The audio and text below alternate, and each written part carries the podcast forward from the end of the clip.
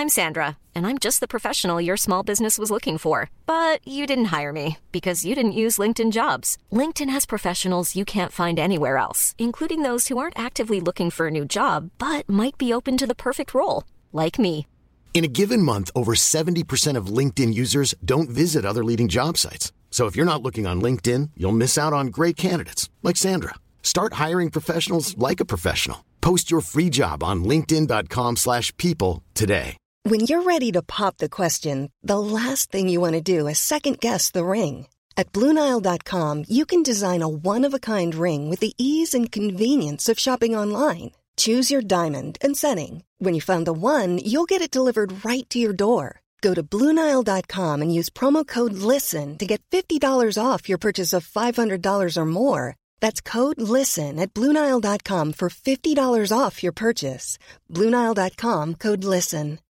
Millions of people have lost weight with personalized plans from Noom, like Evan, who can't stand salads and still lost 50 pounds.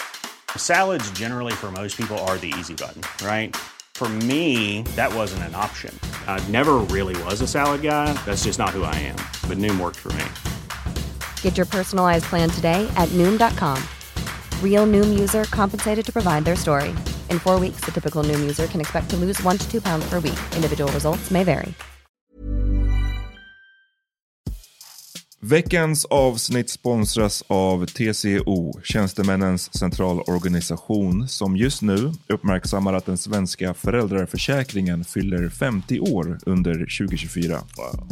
När föräldraförsäkringen kom 1974 innebar den en massiv förändring i synen på föräldraskap. Sedan dess har den bidragit till att tiden att kunna vara föräldraledig har förlängts och att allt fler män också stannar hemma med sina barn. Parental leave was actually part of the reason why I moved here to Sweden. It was unthinkable that as a parent, let alone a dad, somebody could get time to spend at home getting their kid. Ja, jag, tycker också att det är en av de mer underskattade aspekterna. Alltså hur viktig den där tiden är för att komma nära sitt barn. Jag tror att jag var hemma bortåt nio månader med mitt andra barn och nu kommer jag snart vara hemma igen med mitt tredje. Men trots att det har blivit mer jämställt så finns det fortfarande mer att göra. Kvinnor tar fortfarande ut mycket fler dagar än män, vilket gör att de i snitt går miste om 50 000 kronor per år. Samtidigt som män då missar värdefull tid med sina barn. TCO has a documentary where they break down the history of föräldraförsäkringen and more importantly, they even cover how there's still room for improvement regarding usage of parental days between two parents. You can watch the documentary at tco.se. Välkomna till Så vad händer? Mitt namn är Amat Levin och det här är podden som tar upp allt det intressanta som händer inom populärkulturen, inom politiken och i, i våra liv helt enkelt. Det här är sista veckan utan John. Han kommer tillbaka nästa vecka. Eh, men så den här veckan har vi ändå en vikarie. Det är precis som förra veckan Hassan Ramic. Och vi kommer att ha en, ja, vi ska försöka att den inte blir alltför gubbig. Det är en diskussion om liksom enkelriktningen inom musiken vi gillar. Varför låter liksom så många rappare likadant nu för tiden och varför domineras R&B av toxicity samtidigt som själva liksom sjungandet har hamnat i skymundan. Vi kommer även att prata om vilken musikstil som dock står för förnyelsen just nu. I andra halvan av avsnittet pratar vi om kulturell appropriering sen ett band bestående av vita med dreads fick avbryta sin spelning efter klagomål från publiken. Vi snackar lite om när kulturell appropriering-diskussionen blir löjlig eh, och när den är värd att ha och vilka andra antirasistiska frågor som kanske förtjänar mer utrymme. I slutet av avsnittet svarar Hassan på era lyssnarfrågor. All right, nu kör vi!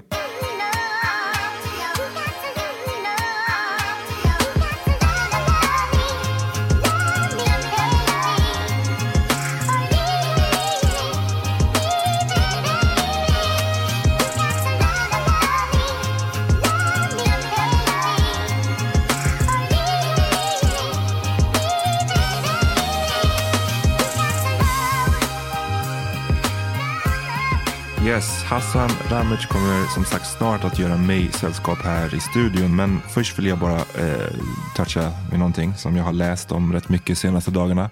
Det är ju utvecklingen i Danmark, den liksom rasistiska utvecklingen i Danmark som bara verkar fortsätta tyvärr.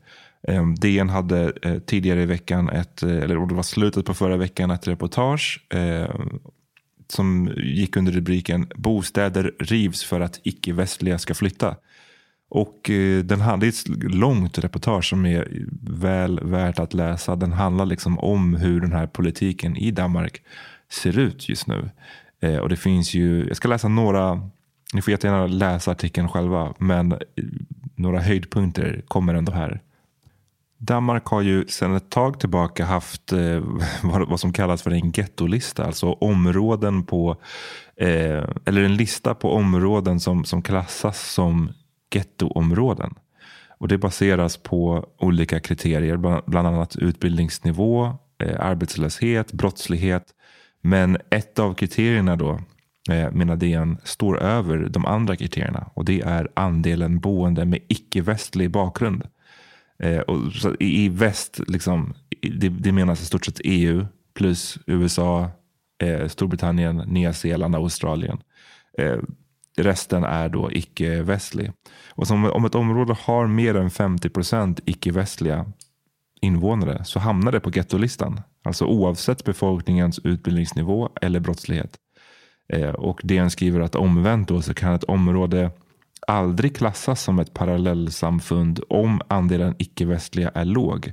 Om jag förstår det rätt, alltså att är det, även om det skulle vara mycket fattigdom och brottslighet i ett område, har det inte över 50 procent icke-västliga invånare, då är det ändå inte ett så kallat gettoområde. Och att klassa de här områdena som, som getton eh, möjliggör då för staten att eh, ha lite lagar som särbehandlar boendena i de här områdena. Eh, boenden i så kallade gettoområden måste till exempel skriva in sina barn i förskolan från ett års ålder. Eh, och då minst 25 timmar ska barnen gå, eh, minst 25 timmar i veckan ska barnen eh, gå på förskolan för att eh, då utbildas inom språket och inom citat danska värderingar. Vilket, alltså språk, ja, språk är väl en sak, men alltså danska värderingar är, det är också så flummigt alltid när man pratar om sådana där. vad exakt är danska värderingar? Vad exakt är svenska värderingar? Sen blir det också såklart nuts i mitt fall, i mitt huvud, av att att det på riktigt är en särbehandling. Liksom. Att om du bor här i det här gettot, då måste du skiljas från ditt barn under minst 25 timmar per vecka. Du, det är inte längre upp till dig huruvida du vill att ditt barn ska gå i förskola eller inte, utan det, det ska ske. Medan om du bor i ett annars, annat område, ja då får du välja själv. Enligt eh, danskarna själva så är eh, huvudmålet med det här att minska segregationen. Eh, och det de alltså vill då är att eh, minska andelen icke-västliga Eh, bland de boendena i de här områdena. Så nu i första skedet så ska det ner till 50 procent, max 50 procent icke-västliga. Eh, och år 2030 då, ska, eh, då får det vara högst 30 procent icke-västliga invånare i specifika områden. Ehm, så att, och I vissa av de här områdena som det gäller, vissa av de här ställena som då klassas som getton, där är det idag upp till 75 till 80 procent icke-västliga Eh, invånare. Så att få, för att få ner de här till 50 procent och sen till 30 procent så innebär det ju en gigantisk folkförflyttning. Eh, och enligt då lagen, åtminstone så som den ser ut nu, så får man inte säga upp någons lägenhet eh, enbart på grund av liksom, var den kommer ifrån.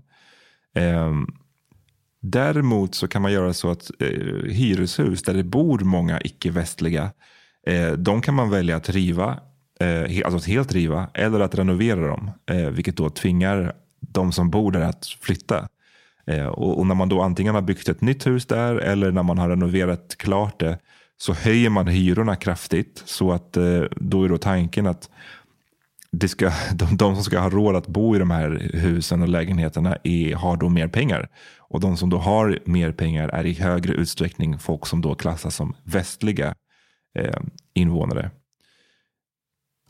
Men ja, i, praktik, i, praktiken blir det här alltså att folk eh, tvingas ifrån sina lägenheter. Lägenheter där de kanske har bott i decennier. Eh, och så tvingas de att liksom, de placeras om i andra, andra stadsdelar. Det här är ju liksom straight up rasistisk politik. Det, det, går inte att kalla det för någonting annat. Och jag, jag, vet att folk försöker på alla möjliga olika sätt och att ja, men man måste bryta segregationen på någonting, på något sätt, jada jada. Men det, det, det här gör är ju verkligen att det, eh, man straffar liksom individer och på, på individnivå för att det då finns ett segregationsproblem och att det finns, ja, det kan man ju verkligen det kan man ju diskutera. Det kan man diskutera även här i Sverige. Liksom. Men är det vanliga invånare som ska straffas på det här sättet på grund av det? Alltså att de ska då invånare med specifika bakgrunder ska tvingas ifrån lägenheterna där de bor. Vare sig de vill eller inte. Det, det går inte att kalla det någonting annat än, än rasistiskt. Sen lägger man ju till det som de också tar upp i artikeln om eh, hur förändringarna inom asylpolitiken som de försöker uppnå i Danmark. Att målet är att ta emot eh, noll flyktingar och jag menar, sättet man vill nå det här på, Eh, bland annat, är ju att man ska då skickas till ett afrikanskt land. Det här är ju sånt som har diskuterats även i Storbritannien. Eh, att eh, asylsökanden som kommer till Danmark då omedelbart ska sättas på ett plan och skickas till exempelvis Rwanda. Och får man sin asyl, ja, då, får man, då är det Rwanda man får bo i, inte i Danmark. Och det finns ju många som jag tycker korrekt menar att det här är, liksom ett, det är ett brott mot massa olika grundläggande konventioner, mänskliga rättigheter och så vidare. Men det här är alltså en politik som ju SD jättelänge har inspirerats av. Eh, och för ett par år sedan så var det ju många svenska partier som typ, vad ska man säga, gav SD skit för hur mycket de blickar mot Danmark och den här rasistiska politiken. Men vi la upp den här på Instagram eh, för att jag tyckte den här reportaget, det är ett jättevälskrivet reportage men det är verkligen sjukt vad det är som försiggår där på andra sidan. Och eh, då skrev jag också att så här, men det är inte längre bara SD som inspireras av Danmark. Och vad då, mindre än 24 timmar senare så publicerar DN någon form av uppföljningsartikel där man har intervjuat integrationsministern här i Sverige, Anders Ygeman, som alltså är sosse. Eh, och han säger också att han inspireras av Danmark. Eh, han väljer dock att inte kalla det för eh, icke-västlig eh, bakgrund, utan han tycker att det är mycket mera bättre eller mycket mindre rasistiskt att säga utomnordisk bakgrund. Och han menar att det skulle kunna vara i Sverige, också i Sverige, en sån ett sånt kriterium som används för att då klassa vissa områden som, inte getton i vårt fall, men eh, så, citat utsatta områden.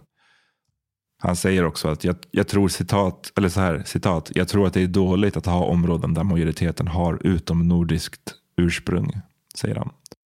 Och, och DN, eh, journalisterna har ju en, en bra följdfråga som är som att, okej, okay, men om det, om det inte är bra med quote on quote, för många med eh, utomnordisk bakgrund. Var sätter du gränsen då?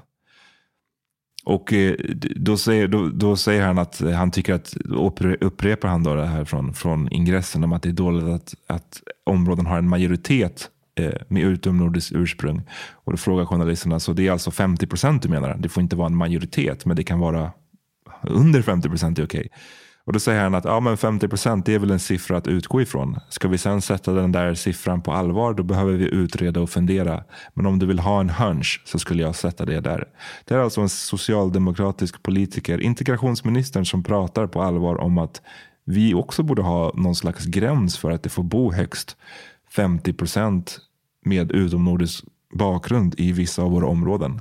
Det är, jag chockas faktiskt. Även om jag har, vi under många år nu har pratat om hur Socialdemokraterna verkar rätt länge nu, sen rätt länge ha gett upp whatever så här, politiskt kompass de en gång hade. Eller liksom, jag tänker fortfarande så här, när, man, när man är lite idealistisk att politiska partier ska drivas av någon form av ideologi och någon form av liksom passion för vad de egentligen tror på. Men sossarna verkar ju ha sen rätt länge gett upp allt det där för att deras största passion är ju bara att sitta kvar vid makten. Och om, det, om pendeln svingar åt det hållet där det verkar som att många vill ha den här typen av politik, ja, då, då går S, Socialdemokraterna bara efter. Liksom. Eh, och jag tycker att det är... Jag chockas faktiskt fortfarande av hur ryggradslösa de är. Och hur man kan stå här. Och framförallt efter att ha kritiserat SD för samma typ av politik under många år nu. Och sen så nu så vänder man bara kappan efter vinden och, och säger typ samma sak. Det här låter ju som en SD-politiker som pratar. Så att eh, sossarna alltså, de, nytt botten napp. Eh, när man inte tror att de kan så hittar de ett sätt alltså. Mm, jag, jag väldigt, väldigt besviken och eh, väldigt, väldigt farlig och obehaglig utveckling som håller på att ske här i Sverige. Superviktigt. Det är valår i år allihopa. Det är jätteviktigt att hålla sig ajour med de här frågorna. För att när man inte gör det så, så de, de håller ju på. De driver det här framåt hela tiden. Eh, och helt plötsligt så står vi där i ett eh, liksom apartheidsamhälle även i Sverige. Det är, ja, nej, det är sjukt. Kolla upp den här artikeln också. Som sagt, den första eh, hette Bostäder rivs för att icke-västliga ska flytta. Det var den som handlade om Danmark. Den som handlar om Sverige heter citat Ygeman, max hälften med utomnordisk bakgrund i utsatta bostadsområden. Båda finns på dn.se och eh, länkarna finns på, på vår Instagram också. Andra sidan reklampausen, då eh, får jag sällskap av Hassan äntligen. Okej? Okay? Men innan dess, glöm inte eh, bonusmaterial, reklamfria avsnitt, miniepisoder, videoversioner av poddarna. Allting sånt finns på patreon.com svh.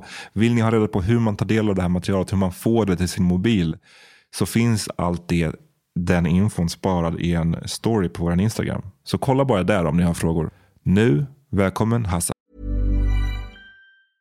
Ready to pop the question? The jewelers at BlueNile.com have got sparkle down to a science with beautiful lab-grown diamonds worthy of your most brilliant moments. Their lab-grown diamonds are independently graded and guaranteed identical to natural diamonds, and they're ready to ship to your door. Go to BlueNile.com and use promo code LISTEN to get $50 off your purchase of $500 or more. That's code LISTEN at BlueNile.com for $50 off. BlueNile.com code LISTEN. Planning for your next trip?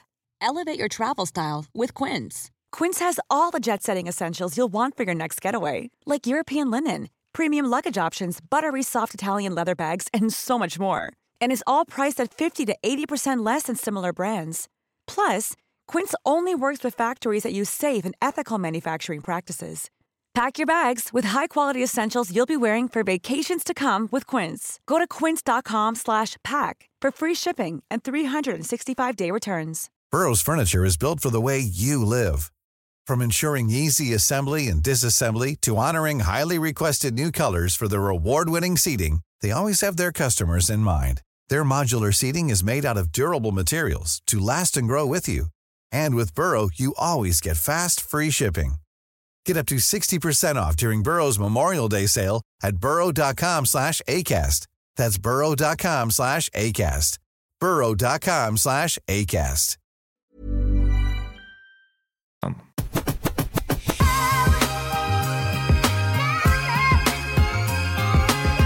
Välkomna till Så vad händer? Jag har knäppt upp en öl här. I wish, det är så jävla tidigt på dagen bara. Alltså. Men eh, annars så.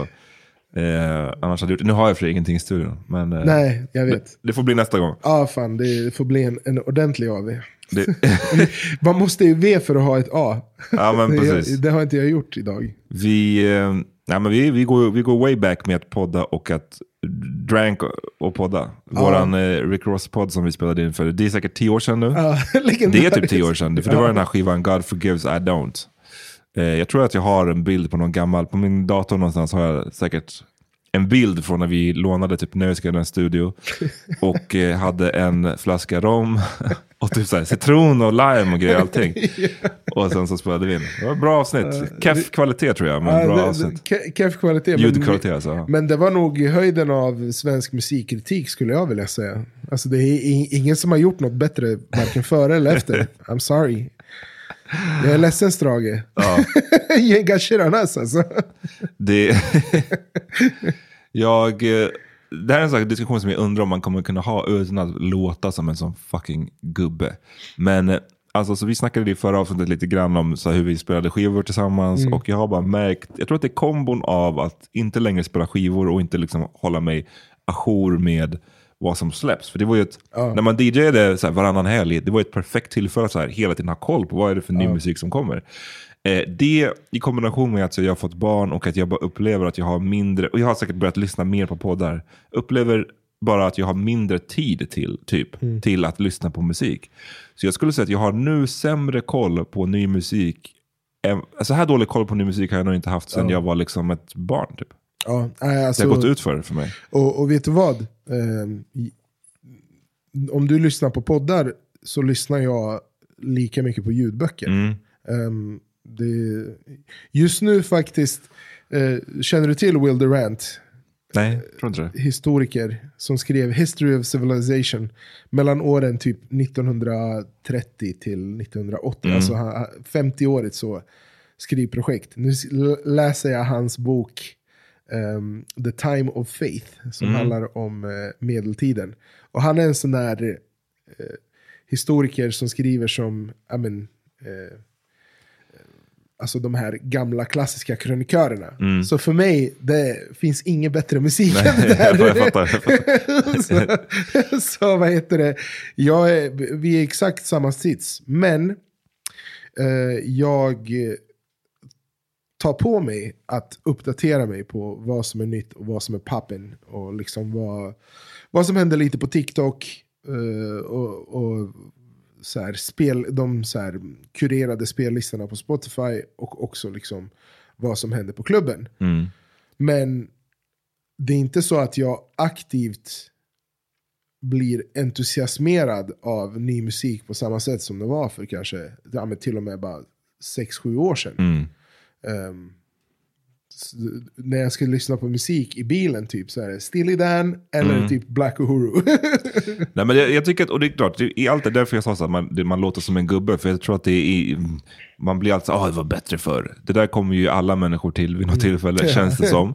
Men med det sagt så tänker jag också, det är inte bara så att musik var lät bättre eller var bättre för att jag var ung och typ var ute mer. Jag tycker att så här, två, två, okej, så de två genrerna som jag historiskt skulle säga har lyssnat mest på, det är liksom rap och det är R&B. Och båda de tycker jag går igenom någon form av liksom kris nu och har gjort det ett tag. ja, Eh, både internationellt och i Sverige. ja. Eh, jag kan börja med R&B tycker jag är, mm, hur ska man säga? Du vet, det är så mycket nu R&B. Jag lyssnade på en ny låt av Division. Eh, ja, ni, ni, jag, jag, jag spelar lite. Jag kan spela refrängen här så får ni, så får ni höra.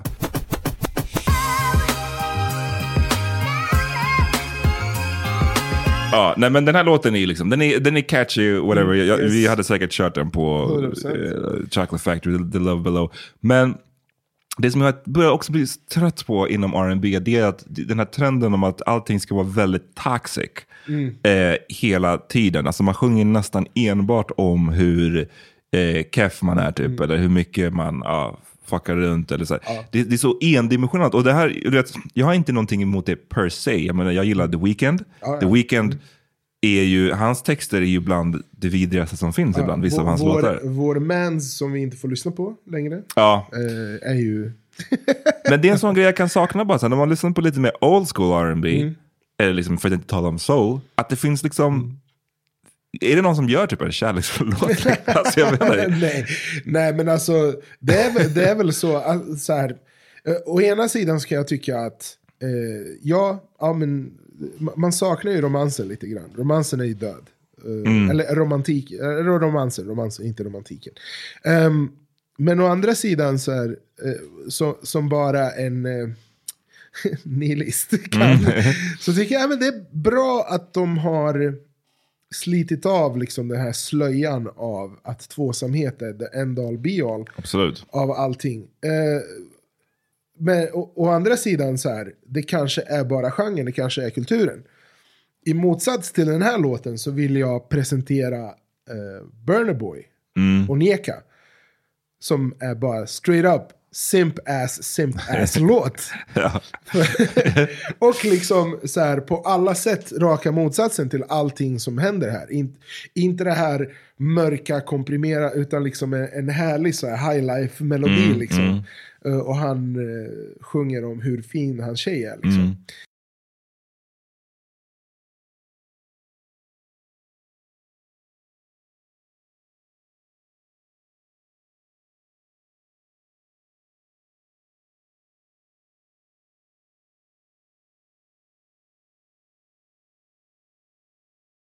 Så, så det är inte så att det inte finns, men det kanske inte finns i den genre som man vill att det ska Nej finnas. men precis, och, och jag, precis. Och, och absolut, jag lyssnar, liksom, Burna Boy släppte precis en ny skiva som jag lyssnar på och eh, absolut, afrobeats är ju fortfarande en sån genre som jag...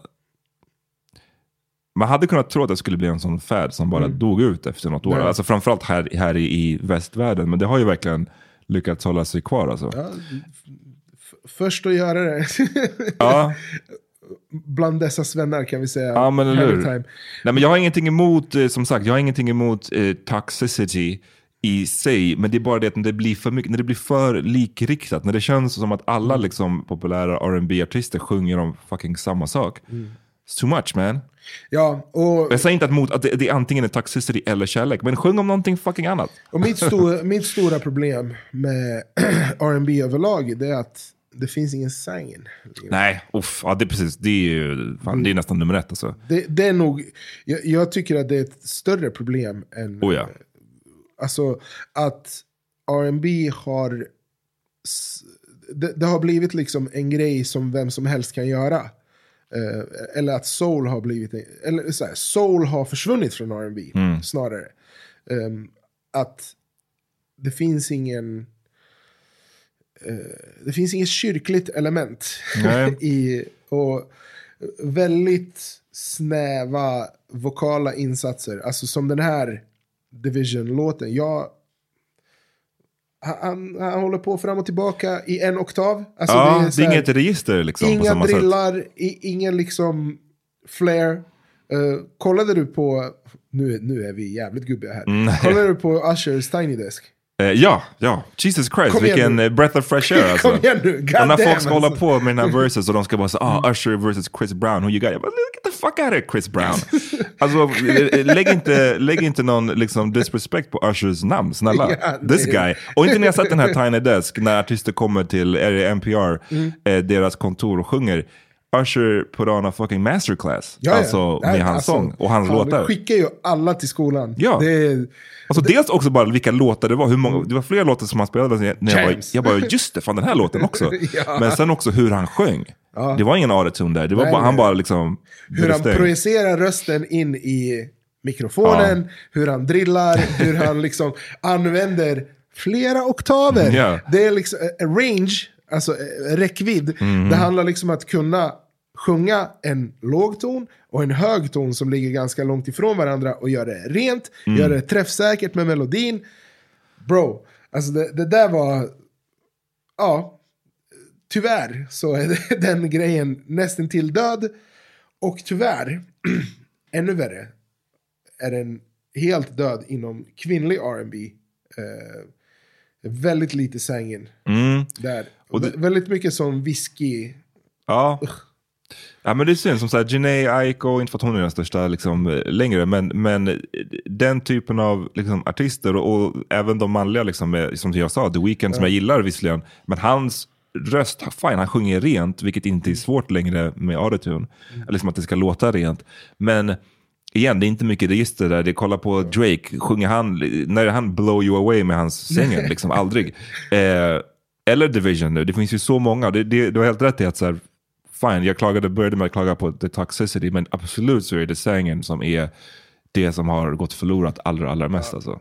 Och jag menar, går man ännu längre tillbaka, alltså självklart så, så varje generation, generation har ju sin tid. Men just den här eh, att sjunga R&B eller sjunga R&B vi bara ska hålla oss till R&B så har det ju krävts att man har alltså the B ja. in the R. Alltså att, eh, att liksom den här soul-grejen, blues-grejen, eh, att man har en någon slags men, skolning och karaktär och drivkraft att, att vara men, så här, vokalt bra. Att det är det som är själva instrumentet. Att det är där, där uttrycket ligger. Eh, och jag, jag tror att så här också eh, vokalerna följer ju temat ganska stort. Alltså, Tänk att någon skulle göra en vokal, en sån här Mariah Carey vokaldrill Mm. över fem oktaver. Om att liksom ligga runt. Nej. Nej men det, det var lite synd. Jag väntar på att, eh, det är väl en trend som, som allt annat. Men jag, jag, längtar tills den här trenden försvinner lite. Liksom. Eller att det kommer någonting, någon motvåg. För det här är, det är rätt trist alltså, när allting låter så likt. vad, vad tycker du är då hiphopens stora problem? Hiphopens stora problem, det är liksom på ett sätt, det är också den här lik, hur likriktat allting är. Eh, jag, en grej som jag verkligen saknar back in the day, och jag skulle säga att det här är liksom, har varit en grej med hiphopen från början, alltså in på 90-talet, in på skulle jag säga början av 00-talet också. Då var det att man alla, man tog pride, man, man, hade, man var stolt, man fanns, fanns en stolthet i att hitta sin egen lane och att låta som sig själv, låta annorlunda. Alltså, ta, okej vi kan gå till början av 00-talet, liksom, ta Ludacris, ta Nelly, ta någon som fucking Chingy, ta T.I., ta alla de här, jag säger inte att det här är liksom världens bästa rappare, framförallt inte Chingy, men de, hade, de, lät, de, hade, de lät inte som varandra. Ludacris lät ju faktiskt helt egen. Nelly lät helt egen när han kom. Eh, man går eh, liksom back till, det, till, till 90-talet. Eh, Warren G hade sin grej, Snoop Dogg hade sin grej, Coolio lät egen. Förstår du? Alltså jag, jag, jag, menar bara att folk, ehm, ja, verkligen igen då, took pride i att, i att ingen ska låta som jag. Som, Ja. som Ghostface säger på, på eh, Only Built for Cuban Links albumet. Liksom. I don't want niggas to sound like me on no album. det är... Den, den grejen tycker jag har gått förlorad. För nu, liksom, vad är skillnaden på många av de här artisterna? Honestly. Nej, alltså nu ska ju alla göra drill. Alltså det, det kommer ju liksom sådana trendvågor ehm, här och där. Och det finns liksom en banbrytare och sen så finns det liksom ett gäng följare och sen så finns det Drake som svävar över popmusiken som, ett, som, som en ande. A specter. Men det, det är intressant för att alltså det, det var länge sedan jag hade någon entusiasm för, för hiphop på det sättet. Alltså, i, sen så, jag är verkligen så här, jag gillar två saker väldigt mycket. Antingen så här, stora feta clubbangers som är helt ratchet och hjärndöda. Eller så gillar jag liksom den mörkaste, hårdaste skiten. Gärna producerat av Alchemist. som handlar om att liksom så här, eh, leva i en kloak och försörja sig på Ja. lönnmord. Så, och, och jag vet inte, jag upplever att den grejen har fått lite mer av en uppsving nu i och med Griselda.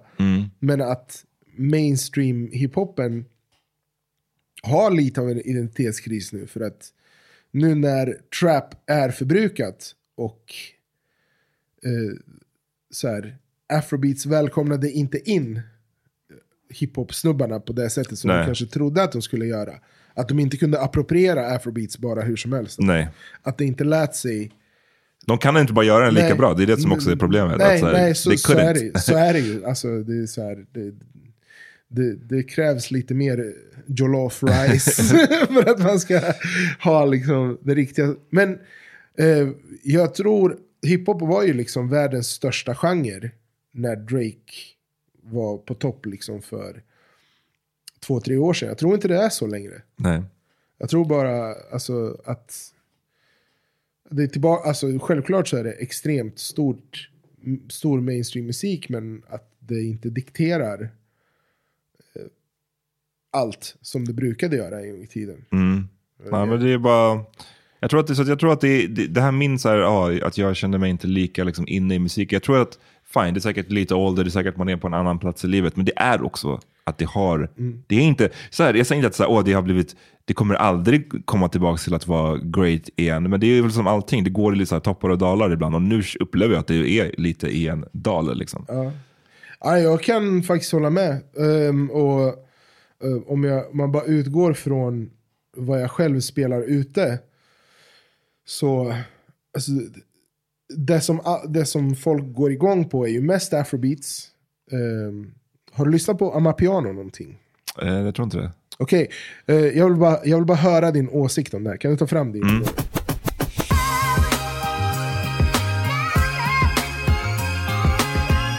Ja, Ja, det där var Amapiano eh, och sen var det, eh, vad ska man säga, eh, afrobitiserad eh, Amapiano. Ehm, vad tyckte du om det där?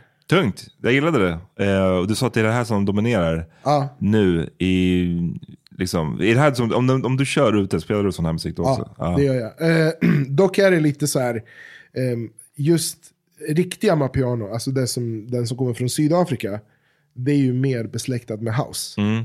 Eh, men nigerianerna har tagit liksom de här triolstötarna med så här elektriska pianon och lagt det på, speedat upp det lite grann och gjort poplåtar av det. Mm. Så att det har ju liksom blivit en slags alltså, rundgång och en utväxling mellan Sydafrika och Nigeria som är liksom vad som gäller. Alltså det är det nya soundet i, i afrobeats. Så att helt plötsligt så är det där i pop och R&B så har ju liksom både Drake och, och Beyoncé. Beyoncé gjort, börjat göra Chicago House igen. Vad tycker du om det förresten? Eh, gillar Beyoncés låt. Eh, Drakes skiva tyckte jag inte var great. Eh, jag tyckte den var ganska menlös. Men inte för att jag har någonting emot liksom, house-soundet. Ehm, det, det, det, tog ju mig tillbaka till lite så början av 90-talet. Många Mm. sådana house-låtar som jag kommer ihåg att min brorsa, som alltid varit så här hiphop-head, men som spelades liksom. Precis. Ehm, Crystal Waters, Ja, så, ja, precis. den, liksom, det fanns ju skitmycket sånt. Bara- Masters at Work, Ja. Bucketheads, som också är Masters at Work by the way. Så, Tony, jag vet. så jag har ingenting emot den här. Och jag tycker det, lät, det låter ju fett den här blandningen. Liksom. Mm. Eh, Så, så, liksom, så, här, så nu har ju där så här, dancehall och pop. Eh, alltså, dancehall är ju liksom den främsta inspiratören till det som var afrobeats. Eh, och Coupe de Calais och sådana där lokala eh, sounds. Men just eh, dancehall har varit oerhört inflytelserik på, på afrobeat-soundet fram tills för, ja, men, så förra, för förra året. Nu börjar liksom house-soundet som liksom har jäst i Sydafrika börjar ta över. Och det är intressant för att låtarna har en helt annan struktur. Som nu när vi började lyssna på den här DJ Mafiosa. Ja, sju- nästan sju låten. minuter liksom. Sju minuter med typ en minuts intro med bara liksom shakers och grejer. Tills liksom själva uppbyggnaden kommer. Mm. Så det är intressant att spela det här ute för att att spela house är ju något helt annat från att spela det man kallar för urbansk musik. Som är sättet man spelar det på, som vi har lärt oss spela, är ju egentligen som dancehall. Att man bara spelar jättekorta snuttar hela tiden efter varandra. Så att det, det, det blir en intressant krock, men det är roligt att house kommer tillbaka på många olika plan. Kanske man kan spela färre låtar på en kväll. ja, precis. precis.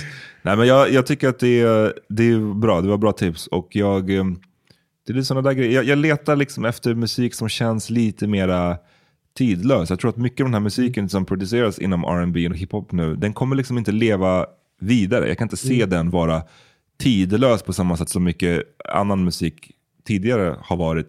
Jag, jag lyssnade på Black Sabbath igår. Och eh, det slog mig då bara att, eh, dels bara hur fett det är. Ja. Eh, jag, ska, jag ska spela upp vilken låt jag lyssnade på så ni, ni förstår mig.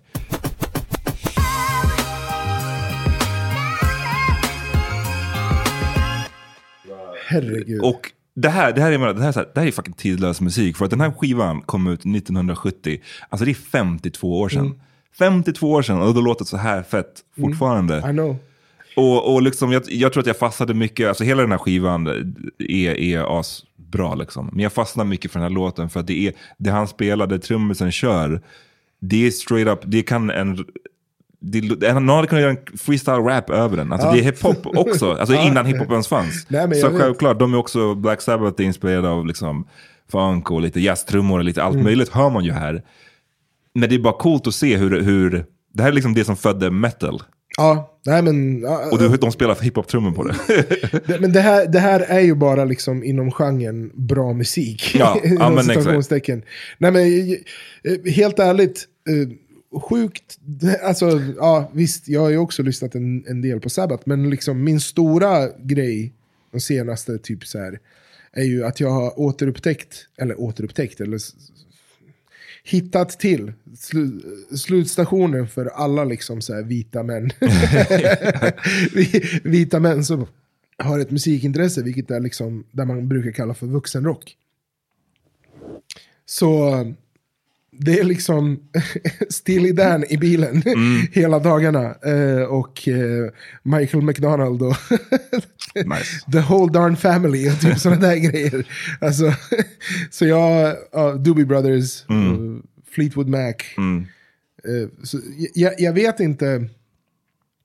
Jag, jag tror nog att den grejen började för mig på sista Daft Punk-skivan. Där de bara, ah, men vi har spelat in den här eh, på den dyraste, största musikstudion som, ah, men det här skulle ha Doobie Brothers spelat in. Så här skulle det låta. Jaha, låt mig kolla upp det där. Sen bara, oj. Och sen blev det mer och mer av det där. Så, som vardagsmusik istället för att bara, vad vet jag, lyssna på eh, Hot Boys. Mm, ja, nej, men jag fattar.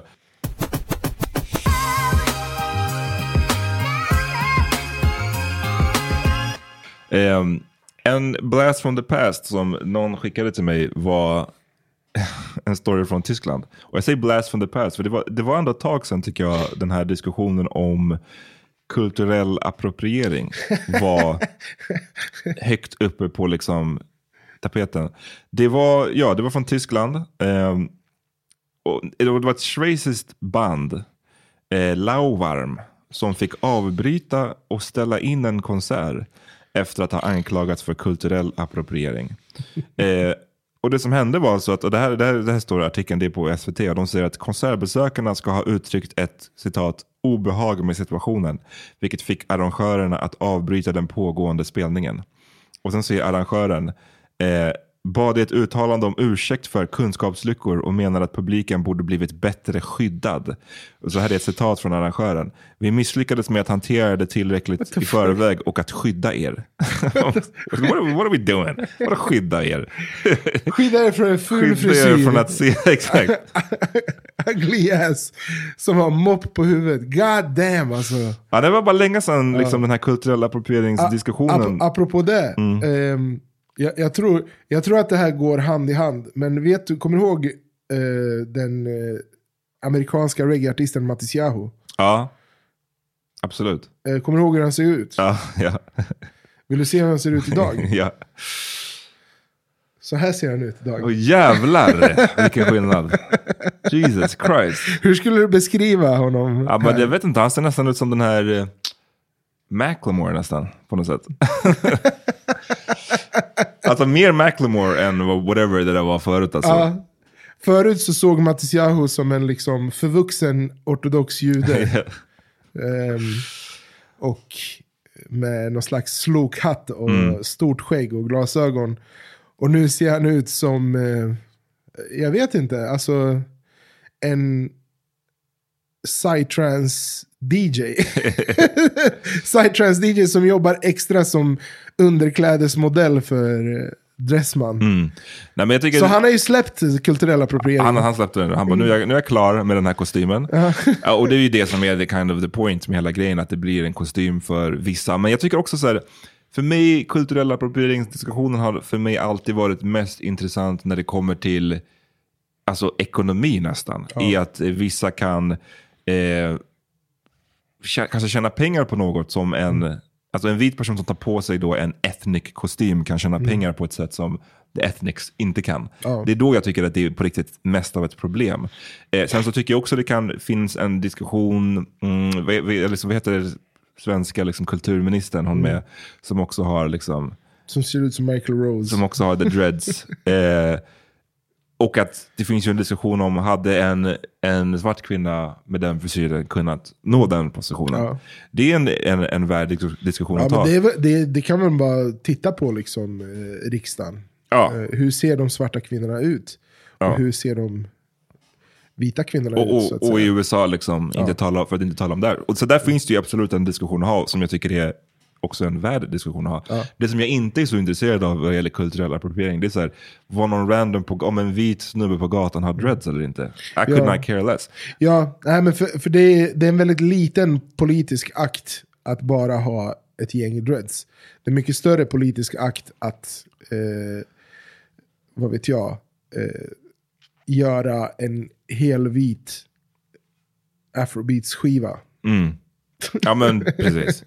och släppa den och bara ha ett stort skivbolag som pushar den. Liksom. Mm. Och Så- så. Sådana grejer, eller du vet, som, som Hollywood brukade, de har väl kanske blivit lite bättre på det nu, men den, den här så här, eh, men man gör en film om Ancient Egypt och det är så Christian Bale i huvudrollen. Alltså, alltså den där typen av... Då, Liam, Liam Neeson Ja. som, som Amenaton.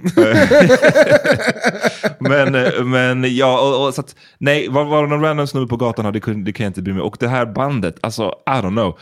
Det- Fram, och, fine om någon tycker att de inte borde ha det. Framförallt tycker jag bara att det är fult. Det är det som är det poängen, den största poängen med vita med dreads. Det, det ser inte lika bra ut. Det Man kan ju bara leave at that. Ja, det, nej, det ser men 100 ridiculous procent. ut. 100 procent. Alltså, en av sakerna som jag är mest glad över att eh, jag inte gav mig in på på 90-talet när jag upptäckte liksom reggae och dancehall var ju liksom att, att börja göra dreadlocks på mig själv.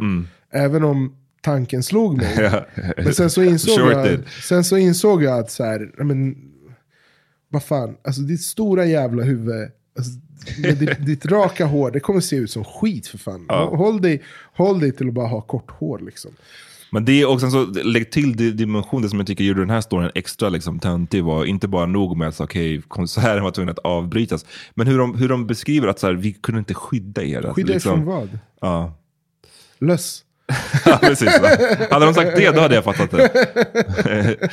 Nej, Nej, skittöntigt. Alltså, jag har ju tyckt under en, en lång period.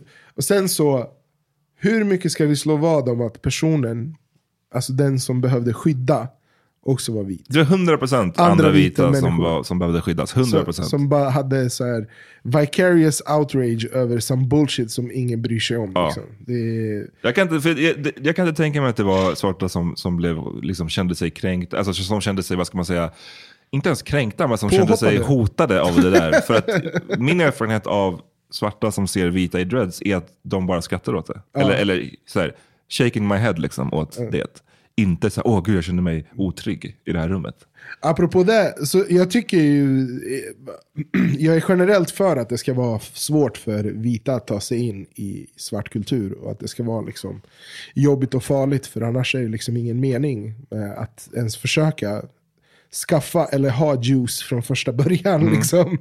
Och eh, grejen är så här, när man släpper för mycket på det, liksom, och det inte finns något motstånd, så blir det som i vissa delar av, ja, men, det finns nu svenska rastafarianer som basically är nassar. Nassar. Nassar, alltså straight up. Jag, eh, jag, jag ska visa dig på... Alltid find a way att vara jag, jag, ska vi, jag ska visa dig på Facebook, Ja. idioter som har, alltså för, för den här, alltså genom obegränsat marijuanabruk Mm. och arbetslöshet så kommer ju liksom hästskoteorin, den, den börjar ju stämma in. Så att de börjar flumma ur och sen så blir de rastafarianer och sen så märker de liksom att det här är ingen solid grund att stå på som identitet. Och sen så går man tillbaka till att vara liksom någon jävla vit nationalist eller bara så libertarian och så dum skit. Men det är en som jag vet som har blivit straight up nasse. Och, och har han släppt the dreads? Nej, han kör fortfarande på dreads. Intressant. Det insane. Eh, han, han blev liksom någon slags så här, eh, eh, vad- ska man säga, hedning igen. Och bara, du vet. Han är liksom sista bossen av kulturell Ja. appropriering. Det är kult, jag, jag vet inte ens vad jag ska kalla det för längre. Men det är nuts. Så jag, jag tycker liksom så här, bara för den sakens skull så tycker jag att vi, vi borde polisa det här mer. Jag gjorde ju min insats under tidigt på internet, så här 2006 och 2007, när jag drev en dancehall-blogg som hette Bomodis. Där mycket av vår energi, alltså ett inlägg i veckan gick åt att mobba folk som har röda dreadlocks.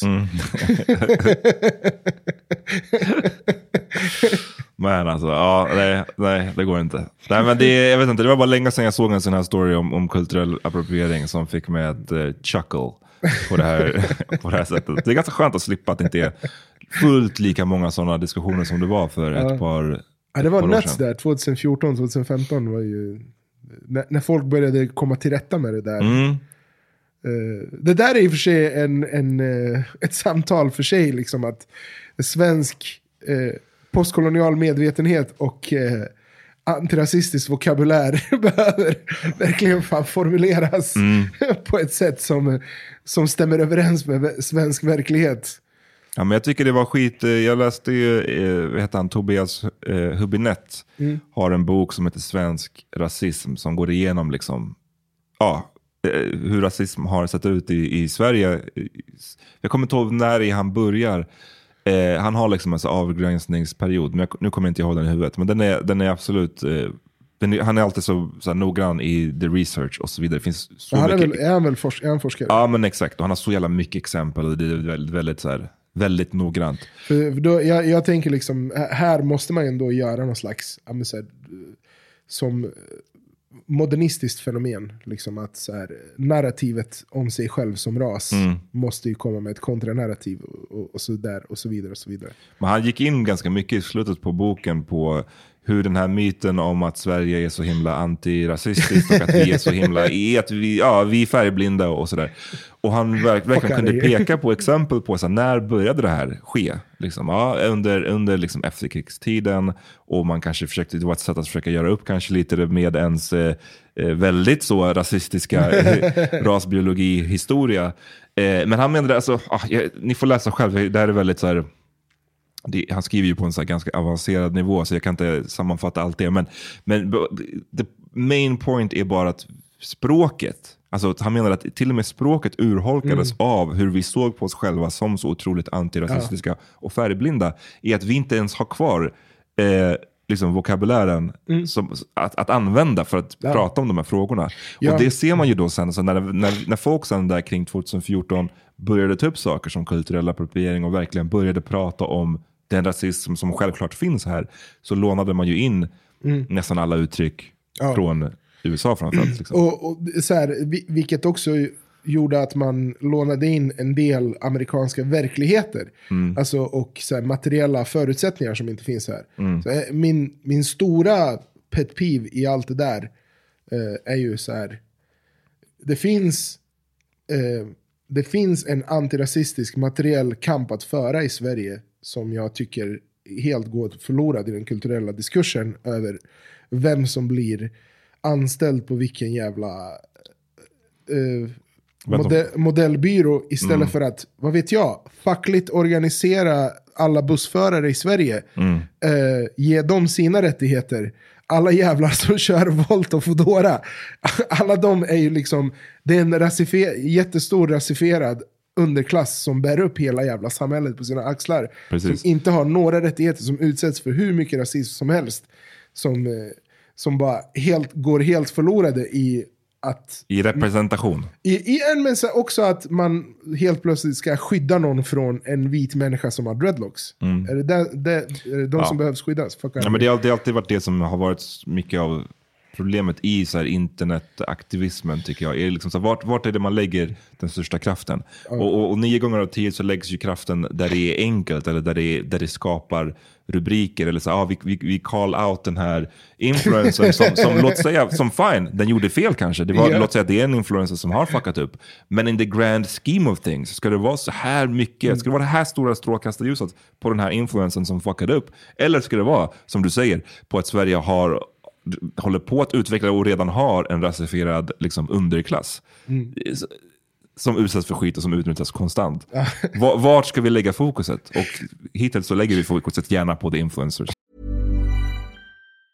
Hey, it's Danny Pellegrino from Everything Iconic. Ready to upgrade your style game without blowing your budget? Check out Quince. They've got all the good stuff shirts and polos, activewear, and fine leather goods, all at 50 to 80% less than other high end brands. And the best part? They're all about safe, ethical, and responsible manufacturing. Get that luxury vibe without the luxury price tag. Hit up quince.com slash upgrade for free shipping and 365 day returns on your next order. That's quince.com slash upgrade. Imagine the softest sheets you've ever felt. Now imagine them getting even softer over time. That's what you'll feel with Bowl and Branch's organic cotton sheets. In a recent customer survey, 96% replied that Bowl and Branch sheets get softer with every wash. Start getting your best night's sleep in these sheets that get softer and softer for years to come. Try their sheets with a 30-night guarantee. Plus, get 15% off your first order at bowlandbranch.com. Code BUTTERY. Exclusions apply. See site for details. Planning for your next trip? Elevate your travel style with Quince. Quince has all the jet setting essentials you'll want for your next getaway, like European linen, premium luggage options, buttery soft Italian leather bags, and so much more. And is all priced at 50 to 80% less than similar brands. Plus, Quince only works with factories that use safe and ethical manufacturing practices. Pack your bags with high-quality essentials you'll be wearing for vacations to come with Quince. Go to quince.com slash pack for free shipping and 365-day returns.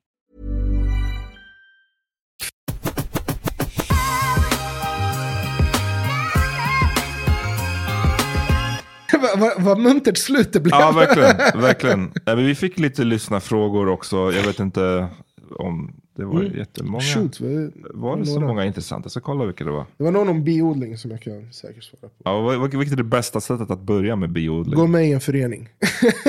Biodlingsföreningar alltså? Ja, eller? det är en, en lokal biodlarförening. Om den är bra så kommer de peka dig åt rätt håll. Och Mm. ta en eh, biodlingskurs. På, eh, finns på alla, in, inom alla så här bildningsförbund. Och då är det oftast biodlarföreningen som fixar det. Och då får man gå ut och testa på biodling. Och läsa på om biodling. Ehm, så så det, är- det är det enklaste och bästa sättet. Eh, Andra bästa sättet är hitta en biodlare som kan, som kan ta in dig som eh, praktikant eller någonting. Vi, din ljud, så här, det var någon som skrev. Din YouTube-kanal Gröna milen, älskade. Hur är det med veganismen? Eh, veganismen är borta ur mitt liv för att under pandemin så lyckades jag bli extremt ätstörd på grund av det där. Eh, all stress och det var bara någonting, jag, jag bara åt och åt och åt, det var någonting som saknades. Eh, och grejen är så här, ehm, jag gick upp fan nästan 20 kilo under, under pandemin för att jag bara inte kunde sluta äta. Och sen när jag började, jag testade att äta kött och då var det liksom, det bara normaliserade mitt ätande. Så nu är jag liksom på, den är lagd på hyllan i alla fall. Tills jag har gått ner i vikt lite grann. Eller återställt liksom mina jävla blodvärden. För jag höll på att äta ihjäl mig för att jag saknar kött. Alltså det, finns ingenting, eh, det, det är psykiskt liksom. Eh, tycker fortfarande att köttindustrin är fucked up. Högsta, högsta, högst motvilligt som jag gör detta. Men eh, ja. Det var också kul med gröna, liksom, shoutouten till Gröna milen, för jag gick in då på, på YouTubade det. Mm. Och, och liksom sex år sedan står det. ja. De- Det är någon som har gått och, gått och sen. längtat efter det här jävligt Ja, länge. De var ro- det är några roliga klipp. Alltså. Eh, Vid ett så testar vi ju Oreos. Mm. Och vi äter alltså, jag tror så här 20 Oreos var, jag och brorsan. Olika smaker. Jag höll på att äta ihjäl, alltså så jävla orimligt allting. Den här kanske är tied till förra frågan, men eh, eh, vad är ditt endgame med träningen och hur behåller man motivationen? Eh, motivationen behåller man inte utan man skapar en disciplin. Eh, man, eh, du får vara omotiverad men du ska bara dyka upp, go through the motions. Så det, det handlar inte om motivation, det handlar om disciplin bara. Uh, the endgame är väl liksom att få upp flåset och bara gå ner i vikt. Det, det är the endgame. För jag, jag behöver göra det. Så jag är bara, nu är jag skit. Jag har alltid varit tjock men nu är jag fet alltså. Och de här som du lägger upp, 99 slash 208, är det liksom 99 tillfällen? 99 till- av 208, det ska vara fyra dagar i veckan. Jag ligger ju efter redan. ganska mycket. men ändå, 99 tillfällen. I, I år bara, eller? eller, eller, sen, Ja, eller ja. På ett år ska det vara liksom, man ska inte missa en enda. Nice. Så, Vad ska vi se, om du hade en, nej, här ska vi se först. Eh, random fråga, utomlandsbröllop, åsikter? eh, jag var ju på, jag spelade ju på ett utom, utomlandsbröllop, på ett nigerianskt bröllop i Egypten. Uff, Alltså, Ehm, så här är det. Om du ska organisera ett bröllop utomlands se- och liksom är väldigt noga med saker och ting, se till att anlita en eh, bröllopsfixare som du litar på. Eller så sänk dina förväntningar. För att den här bröllopsfixaren levererade ingenting av vad som den här bruden hade valt ut. Eh, och det värsta av allt, när de skulle bli vigda av en katolsk präst. Och han höll sitt enorma föredrag om bland annat hur fel det är med homosexualitet. no. så, så filmade de här bröllopsfixarna med en drönare. Och drönare ser skitmysigt ut på bild. Men har du hört en drönare? Oh my god. Så det var bara, han stod där och på engelska. God created Adam and Eve, not Adam and Steve. Typ. och så bara... zzz. Men, och jag, då insåg jag att liksom, för att det här bröllopet ska lyckas så måste jag bara leverera. Och jag spelade ett av mitt livs bästa DJ-set bara för att liksom Väga gottgöra det till den här stackars bruden. Så jag är för, men ha inte så höga förväntningar på att det blir perfekt. Nej. Damn alltså. det var crazy. det var nuts. Eh, någon som skriver saknar eh, hans rappodd. Ja, ja, mellan, 100, Shunar vet för er som inte Ja. vet. mellan 100% studier och 100% jobb och biodling så blir det inte så mycket tid över till media. Eh, det lilla kreativa utlopp jag får är ju liksom att jag skriver lite för mig själv. Och det är inte ofta det händer för jag är, jag är mest utmattad. Det här är liksom, jag kom hit från Örebro för att prata om skolsituationen i Amats podd för jag tyckte att så här, jag behöver göra det. så det här, tyvärr, jag hinner fan inte. Eh, och jag har fan inte så mycket att säga om Nej. Det är så här, Precis, med tanke på hur vi började prata om det här avsnittet. Ja, Eller i det här avsnittet. Det är så här, I don't know, det, det är väl bra. Det är kul att de kör. Om hela världen lyssnade, vad skulle du säga? Redacted. jag vill inte... Jag vill inte. Censur på den eller? Nej, men vadå? Avskaffa kapitalismen. Det är, alltså, innan den avskaffar oss som art. Mm, mm. All right, ska vi sätta punkt? Yeah, Tack igen för att du hängde kvar på... tack bro. Ja, det var real. Det var kul. Och fan, eh, återigen grattis till eh, giftermålet. Tack. Married ass man. Ja, Alltså, det sjukt va? Nej men det var eh, way bättre än, än den här egyptiska, nigerianska bröllopet. ja, det, o, alltså... Vad heter det? Hela havet stormar. Jag drack typ fyra flaskor cava. det var nice. Ja, det, det var lätt. Eh, men fan, jag, jag måste hitta på någonting för dig och Asabia som bröllopspresent. Alltså, jag Uff. känner mig... Jag känner mig lurad. och Ja, att jag höll på att komma för sent. Ja, precis. precis. Vi, hade, vi skulle först vara på Rosendals trädgård på Djurgården. Men så var de lite, så här, lite kaffa. Eh, de var inte så tillmötesgående. De var lite här dryga i kommunikationen. Så vi bara fuck it. Eh, och så, så hittade vi ett nytt ställe. Men, och jag hade skickat ut det här till alla. Att så, hallå vi har ett nytt ställe. Men Hassan hade missat det. Så han bara messade mig liksom, strax innan vi skulle komma dit. at? När du Ja. precis hade sagt dina vows. Mm, ja men typ. Eh, sa bara, var är du någonstans? Och jag bara, vänta nu, var är du? jag, bara, jag misstänkte, jag visste direkt, jag bara, okej fan han har säkert irrat sig bort på Uh, Djurgården. son. men det worked out, du var där när vi kom fram så det löste sig. Alright, eh, du får komma tillbaka nästa gång du är i Stockholm. Hell yeah. Peace! Peace.